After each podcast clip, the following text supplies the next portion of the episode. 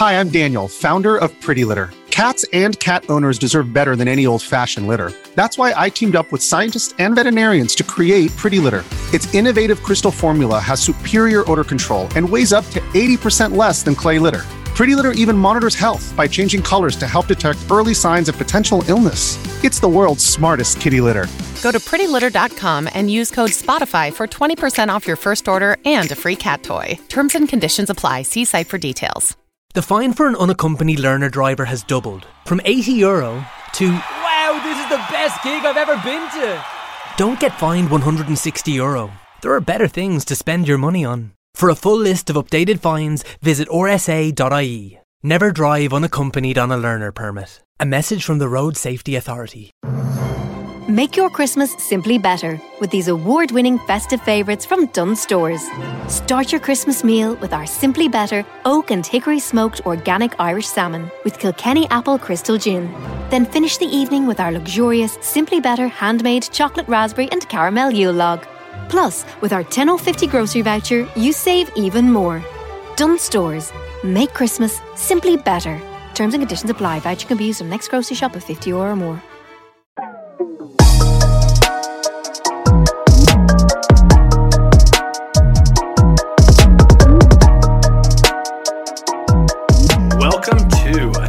Episode of Mama Mystery. I am the co-host, Austin, and I would like to present to you your beautiful host, Kelly. Kelly, say something to the people. Welcome back to Mama Mystery. My show. My show that you just hijacked. Thanks. Yeah.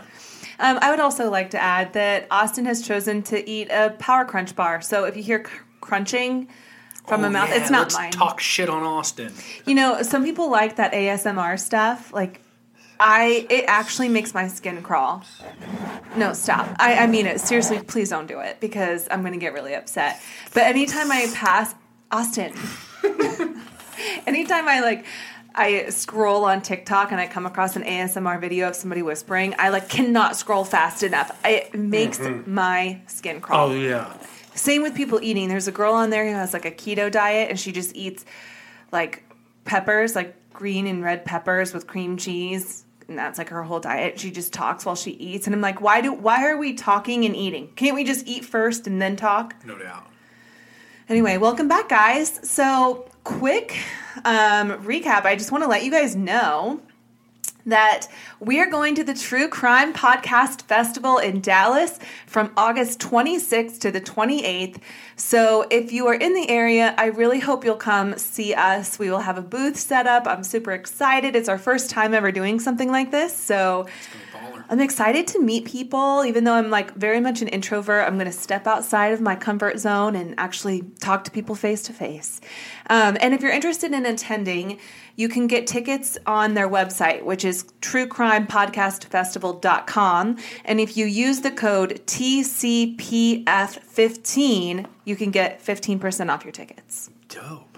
Hit them with the coupon, Kelly. Yeah, there you go. All right, so today's case was recommended to us through our request form on MamaMystery.com. Which we love. Yes, and so Hope requested this case, and she writes, quote, "This is a wild one. Buckle up.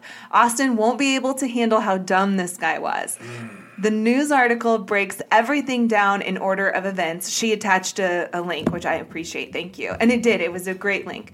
And she says, "If you do this one, please show Austin the picture of him in the Taz shirt. It really sums up the population of my hometown quite well." Hope, I really appreciate that in your request I get mentioned twice. It means a lot to me because we have other people to listen that Austin, think I live under a rock. Every review is about how much they love you. I need put-ups, all right? Oh, my God. How many put-ups do you need? 2 right now. Go. You're very funny, and you got a bangin' bod. A bangin' bod. Bangin' bod. Let's go, baby. You ready? Let's rock. Let's flow. Let's do this. Okay. Hit us with it, babe. Are you done? You got this. Let's flow. This is the story of Nancy Giles and Jilly Tadaro. So our story today begins in Johnstown, Pennsylvania, about an hour and a half east of Pittsburgh. Johnstown is a relatively small town with a population of only about 20,000 people. And Nancy Giles was born and raised about an hour and a half east of Johnstown in a small city called 6 Mile Run. And I found it difficult to find a lot of information about Nancy's life or even the city, 6 Mile Run. Like, I couldn't find anything about it. But here's what I could find about Nancy. Nancy suffered from a form of epilepsy, so she had to take medication for seizures. And these seizures left her somewhat intellectually disabled, but it never held her back from doing things that made her happy. She graduated from Everett High School in 1999. She was an active member at her church. And after graduation, she worked for the Bedford County Workshop.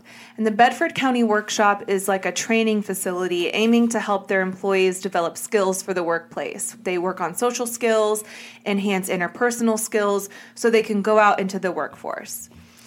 Nancy also loved the Special Olympics, her pets, her church, and country western music.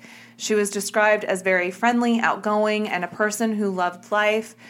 She regularly kept in touch with her mom, Peggy. I mean, the two talked almost every day.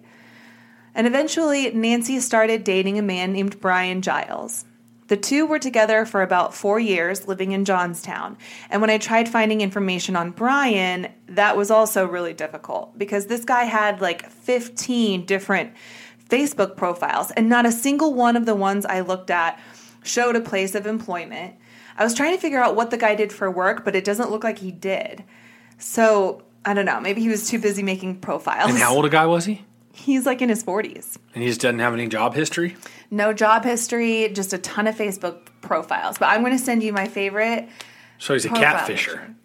No, he's not a catfisher. He made all of these profiles with pictures of himself. I'm actually going to send you one. Do you remember a few years ago when we watched the shit out of some Catfish that summer?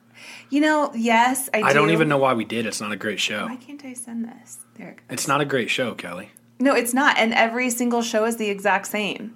And how are people still falling for catfishes? Catfish? What's the plural form of catfish? Catfish. Like you caught 3 catfish, you caught 1 catfish. Okay, so look at the picture I just sent you. I'm going to put this on our Mama Mystery Instagram. This was one of his profile pictures. Oh, hell yeah. So seductive. In the sky. Describe it, please. It's a man with a large...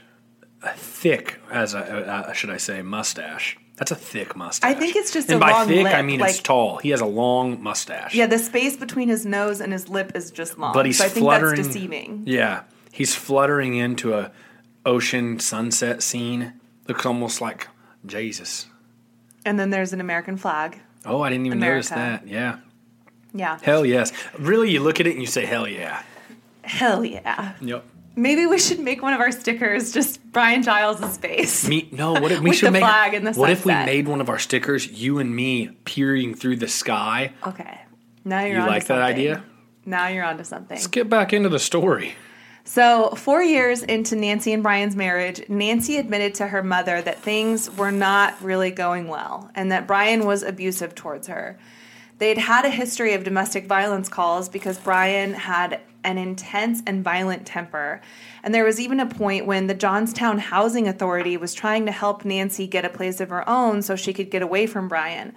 But finally, she told her mom she planned on going to the courthouse the following day to file for divorce and a restraining order. She was done.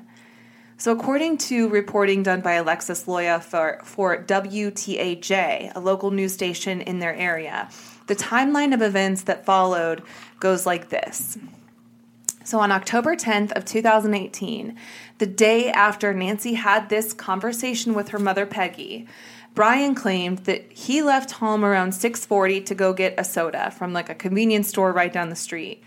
When he came back 15 to 20 minutes later, he says he came home to find Nancy in their bed with another man. So Brian told investigators that he kicked Nancy and the guy out. And he told investigators that a couple days later on the 12th, Nancy called him crying and begging for forgiveness, wanting to come home, to which he said no. On October 13th, 3 days later, Nancy did come to her mother's church, and she was brought there by 2 people that she was staying with. And this would be the last time Nancy's mom ever saw her alive. As days went by, Brian claimed he saw Nancy roaming around town and that she'd call him every couple of days wanting to come home, but that he kept telling her no. But then her phone calls to her mother stopped. And it was then that Nancy's mom, Peggy, knew something was seriously wrong. She can't get a hold of Nancy, she has no idea where she is, and she realized Nancy's glasses, clothes, money, and seizure medication was all left behind. So on October 23rd, Peggy calls the police to report her daughter missing. Meanwhile, Brian tells investigators that he saw her out again on October 25th, 2 days after she was reported missing. And he said that Nancy came up to him and hugged him, begged him again to come back home, but that he still told her no. And rather than tell authorities or her mother where he allegedly saw her, he left her there, reportedly, allegedly, whatever, in the middle of the Franklin Street Bridge. Then a couple days later, on October 30th, the search for Nancy is still on, even though Brian claimed he saw her on the bridge that day. So he calls police to tell them essentially, look, she's staying with some guy in Johnstown. She's fine. You can stop looking for her. Obviously trying to throw police off the trail, right? But when the officer on the other end... Captain Obvious would tell you that you're a moron. Right. Like, hey, guys, I just wanted to let you know this person you've been searching for, I saw her on the bridge the other day. She's fine. She's completely fine. Stop the search, please. So you can please stop. Yeah. Please stop looking for her. I see why Hope said I would enjoy the idiotness. Mm-hmm. Whatever. So when the officer on the other end pressed for more information, Brian hung up on him. Like, red flags are just being thrown out like confetti. The next day, it's Halloween. An employee from the mental health clinic that Brian and Nancy frequented called police to report that Brian left a note on her desk that said Nancy was at his house and safe and not to go looking for her anymore. So then a witness came forward to tell police that while she was hanging out with Brian, she was casually talking to him about Nancy, and he said, quote, "I hope they do find her with her fucking head split." Oh. End quote. Right on. Oh, okay. This same witness told police that she once followed Brian to that bridge where Brian alleged that he last saw Nancy. And she said she watched, and Brian had no idea, but she watched as Brian got out of his car, went under the bridge, and started taking pictures of the woods across the river. So police bring Brian in to be interviewed, and he told police that he thought Nancy was just in hiding. For what reason, I have no idea. But during this interview, Brian said a lot of things that really piqued the investigators' interest in him as a suspect. Even though Nancy was still missing, police told Brian that witnesses had come forward to say they watched him throw garbage bags off the bridge, presumably containing Nancy's body. And he denied this, of course, saying, quote, "If I did, the cameras would see him throwing everything over the hill," end quote. But the police made no mention of a hill. So where's that coming from? It'll come back later. They probably never even looked at the cameras, and he just told them to look at the cameras. They also told him that some clothes had washed up on the riverbank, and police thought that they were Nancy's. And he said, quote, "That is not even humanly possible because there were no clothes there." End quote. Wait, he literally stuttered like that? Yes. But no clothes where? Like, what do you mean there were no clothes there? And you didn't what? Finish that sentence. This seemed to me like an unintentional, subtle confession. But then he said something even more telling when he said, quote, "I know I didn't put her in the river." But then he caught himself and immediately followed it up with, quote, "That doesn't mean I put her anywhere else either." Oh my gosh. What a dipshit. So this part, it shouldn't make me laugh because someone lost their life here. So I'm not trying to minimize that. But we have a 7-year-old daughter who is going through this little phase where she lies about silly things. And it's so blatantly obvious, right? She's getting better, though, because we're working with it, right? Type of thing like Oreos all over your face. Did you eat the Oreos? No, I swear. No, I didn't. Why is there Oreos all over your face? I don't know. That's not Oreos. Yeah. I mean, we're talking about a grown man in his mid-40s lying worse than a 7-year-old. That's what I'm trying to point out here. Brian has this habit of putting his foot in his mouth, saying something, and then immediately trying to backtrack. And as I searched his many Facebook profiles, I came across some interesting posts that he made about some girlfriends. Real quick, sorry to interrupt you. Anybody who has 1 million Facebook profiles is automatically a weirdo. I would just like to know why. Why do we have so many? Because you're a weirdo. But why? Because are we forgetting our password that many times? No, it's because you're trying to creep or you're trying to catfish or you're just a weirdo. But the thing is, like, each of these profiles only had, like, 8 to 20 friends. So, like, why are we starting over? Why are we starting over? Are we forgetting our password? Do we need to write it down on a sticky note and, like, tape it to your computer? I personally think, my opinion, is that you're a weirdo. Yeah. I didn't say that. I know. I need to know the reason. What was the reason? Weird. Cardi B. What was the reason? Anyway, okay. I don't know what that is. So on September 21st, 2015, Brian posted on Facebook, and I'm going to read this direct quote, okay? "This is just to show you what type of character this man has, especially in his treatment towards women." He wrote, quote, "Look, I'm not being an ass, but what I got to say is important. Tammy has vaginal diseases, herpes, and possible AIDS for all you black guys or white guys. Do not do anything with her or your dick will fall off. Thank you very much. No, I do not have anything. I got checked. I'm clean. She recently just got it. ... End quote. Here's what this reminds me of, okay? It reminds me of... if you YouTube search hometown trashy girl and mom. Oh my gosh, yes. And it's this girl, and she's going off on these kids at her local high school, and her mom's in the background, and she goes, it's craziness. You really need to listen to it because it's not going to be funny when I say this stuff. But it's like, she'll be like, "And no, I do not have a wig on, you dumb, stupid looking bitch." And she's talking to the camera, and the mom's in the background going, yeah. And she goes, "And my mom does have a bra on." And she lifts her bra up, and her tits are sagging down to her waist. And the daughter's like, "Put it up!" Like, yeah. Batting at her. Google, YouTube search hometown trashy girl and mom, and it will come up first. But that's what it reminds me of because it's such an ignorant. Yeah, and then during the video, she goes hometown. And so what it reminds me, the reason it reminds me of that, though, is because it's just like this ridiculous rant that's so unnecessary. Yes. And that you wouldn't really want. Yeah, and you wouldn't want it out there publicly if you were anybody that wasn't a complete weirdo. We're all weird in our own ways, but this guy's a complete weirdo. Yeah. And I think you said it perfectly. Like, we're all weird in our own ways, but this is something you wouldn't want publicly out there. Like, this is an overshare. This is very immature. You're just speaking without a filter. And I just, I can't. Strange thoughts. Can't. Yeah, strange thoughts to be sharing, especially to your 8 Facebook friends. I'm sure what you say is really important. I'm sure all 8 people care. Right. Oh, my gosh. You in your mom's basement. Anyway, that was 5 years. Have you ever seen the meme of the guy that is sitting on his couch and he's huge, overweight, and he's like eating potato chips and he's not a good-looking dude, and he's watching the Victoria's Secret models, and he's like, "Her nose is too big." Yeah. That's what I feel like this guy is. Oh, my God, yes. That's perfect. Anyway, that was 5 years prior to Nancy, okay? But I just had to find some way to add it in because it just shows you some of his character. And there were some other vulgar posts as well, but they're very similar to this one. So anyway, back to Nancy. At this point, she hadn't found... she hasn't been found, and there was not any physical evidence leading Brian to an actual crime. So they weren't able to book him, and he was let go. So then on May 26th of 2019, a hiker was metal detecting on a hill along the Wolf Sculpture Trail when he came across a human bone. And when police arrived, they discovered human remains buried in a shallow grave only about 2 feet deep.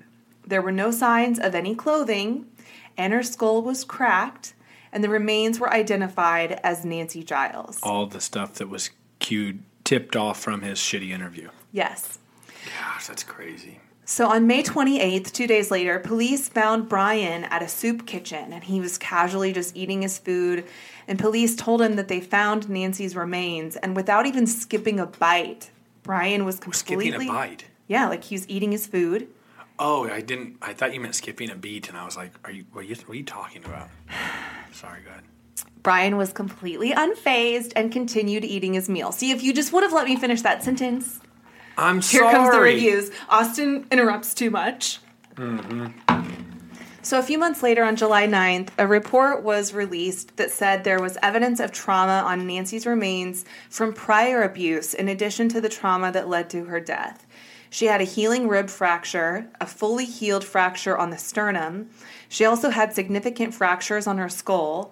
Additionally, there was an unhealed fracture on the back of her head, and there was an incomplete fracture on her rib. And all of this indicated that Nancy was enduring significant physical abuse for months, possibly even years, leading up to her death. A few months later, the coroner's office officially ruled Nancy's death as a homicide. However, again, with no physical evidence directly tying Brian to her death, he remained free. And at some point, I'm not sure when, but Brian started dating Jilly Tadaro. And I couldn't find a whole lot about Jilly Tadaro. And usually when I do these episodes, I try to honor these victims with positive sentiments about them coming from their friends or family or coworkers or by looking at their social media accounts. And when I searched for information on Jilly, again, I found countless Facebook profiles. At one point, she was married to a man named Joe Todaro, and their volatile relationship was displayed all over their Facebook. One day, she'd post that she was married to Joe Todaro, and then 4 days later, she'd make a post about how she's single and how Joe is a wife beater and has nothing to offer a woman, and then she'd say they're happily married again. It was like very up and down, very public, out there for everyone to see. And people would actually comment on a lot of these posts. One post she wrote about her missing her husband because he was in jail for threatening to kill her. And people were posting that she must have a death wish because she kept going back to him, which is so eerie to think about now. But here are my honest thoughts after seeing what I've seen. It appears as though Jilly might have also had some intellectual disabilities of her own. I know she was on government assistance, so she wasn't working, although I'm not sure why. And we know Nancy Giles suffered from seizures, and that's why she required assistance, but I'm not sure what was going on with Jilly, although something clearly wasn't fully right. So eventually, Jilly did leave her husband Joe for good and started dating Brian Giles after his wife Nancy disappeared. On September 10th of 2020, Jilly called the Cambria County District Attorney's Office and told them that Brian had given her some things of Nancy's, including some of her clothes and jewelry, including her wedding band and engagement ring. 3 months later, on December 11th, 2020, police receive a domestic violence call from Jilly and Brian's apartment. And this wasn't the first time that police had to respond to a domestic dispute between Jilly and Brian. In fact, Brian had spent months in jail for making terroristic threats to Jilly before, but they always got back together after these disputes. He'd only been released for about a month when this call came in December. So when police arrived and talked to Jilly, they cleared her for any injuries, but Brian had already left the scene and went to a friend's house nearby. And when they got a hold of Brian, he claimed that Jilly had attacked him, pulled his hair, and scratched him, and that he was in need of medical attention. So an EMT arrives and checks on Brian, but they said he was fine. However, he insisted on going to the hospital. However, police warned him that they found evidence of him being physical with Jilly too, and since he was on probation, they told him that if he needed to go to the hospital, that was fine, but he would be under arrest and would not be allowed to leave the hospital. So Brian goes to the hospital, but somehow managed to escape from the hospital and went into hiding before police were actually able to get him into custody. And I'm actually a little befuddled as to how that was all possible. Like, why didn't they just arrest him and take him to the hospital? It's as if they just warned him, like, well, you can go to the hospital, but we're going to meet you there, and we're going to arrest you. Like, of course he's going to run away. Mm-hmm. It just seems nonsensical to me, but maybe I'm misunderstanding the details. So over the next few days, police are trying to find Brian, and they're also trying to contact Jilly to see if maybe she knows where he's at. Days went by when finally on December 16th, police find Brian, but they still hadn't found Jilly. So Jilly was officially reported as a missing person, and Brian was charged with assault, harassment, and escape. While Brian was being held on a $1,000 bond, he claimed he had no idea where Jilly was, but authorities were able to see that the last time she used her government assistance EBT card was December 11th at a convenience store down the street from their apartment. And when police visited places she usually frequented, nobody claimed to have seen her since December 12th. So by December 23rd, police were finally able to execute a search warrant at Brian and Jilly's apartment. And in the apartment, police found a bucket containing a clump of human hair that they believe belonged to Jilly, but I don't know if there's been any tests on that yet. Also in the bucket was women's clothing, cleaning supplies, and other evidence indicating that the place had been thoroughly cleaned and scrubbed. So they were unable to find Jilly's purse or wallet. Investigators also found a handwritten letter that was allegedly written by Jilly to Brian, stating that she found a new man and was leaving him.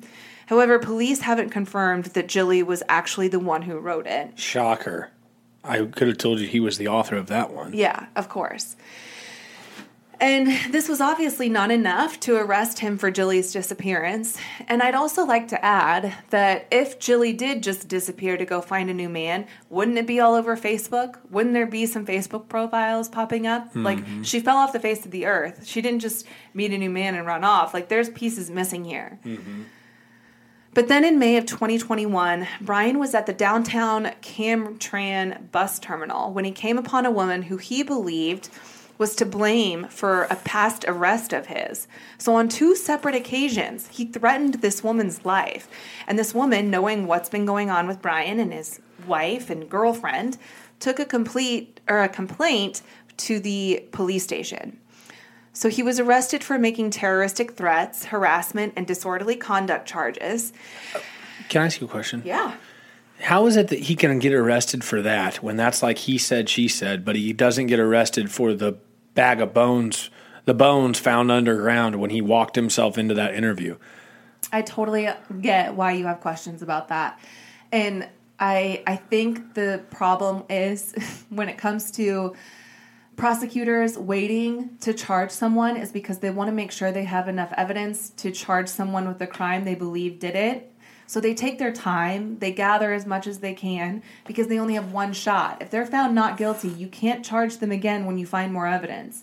So they take their time collecting evidence just to make sure that they can prove without a doubt this person did this. So even if they believe he did it, they can't just say, oh, you've been charged, because they have to come out with the evidence of why they're charging him with that first. They have to have a reason, right? Gotcha. But I get why it's like, what the hell? How? So then how do they charge him on? Common sense. Yeah, how do they charge him on this lady saying, yeah, he threatened me? Probably because she filed a report. I mean, Nancy's not there to say, yeah, he whacked me and buried me on a hill. Gotcha.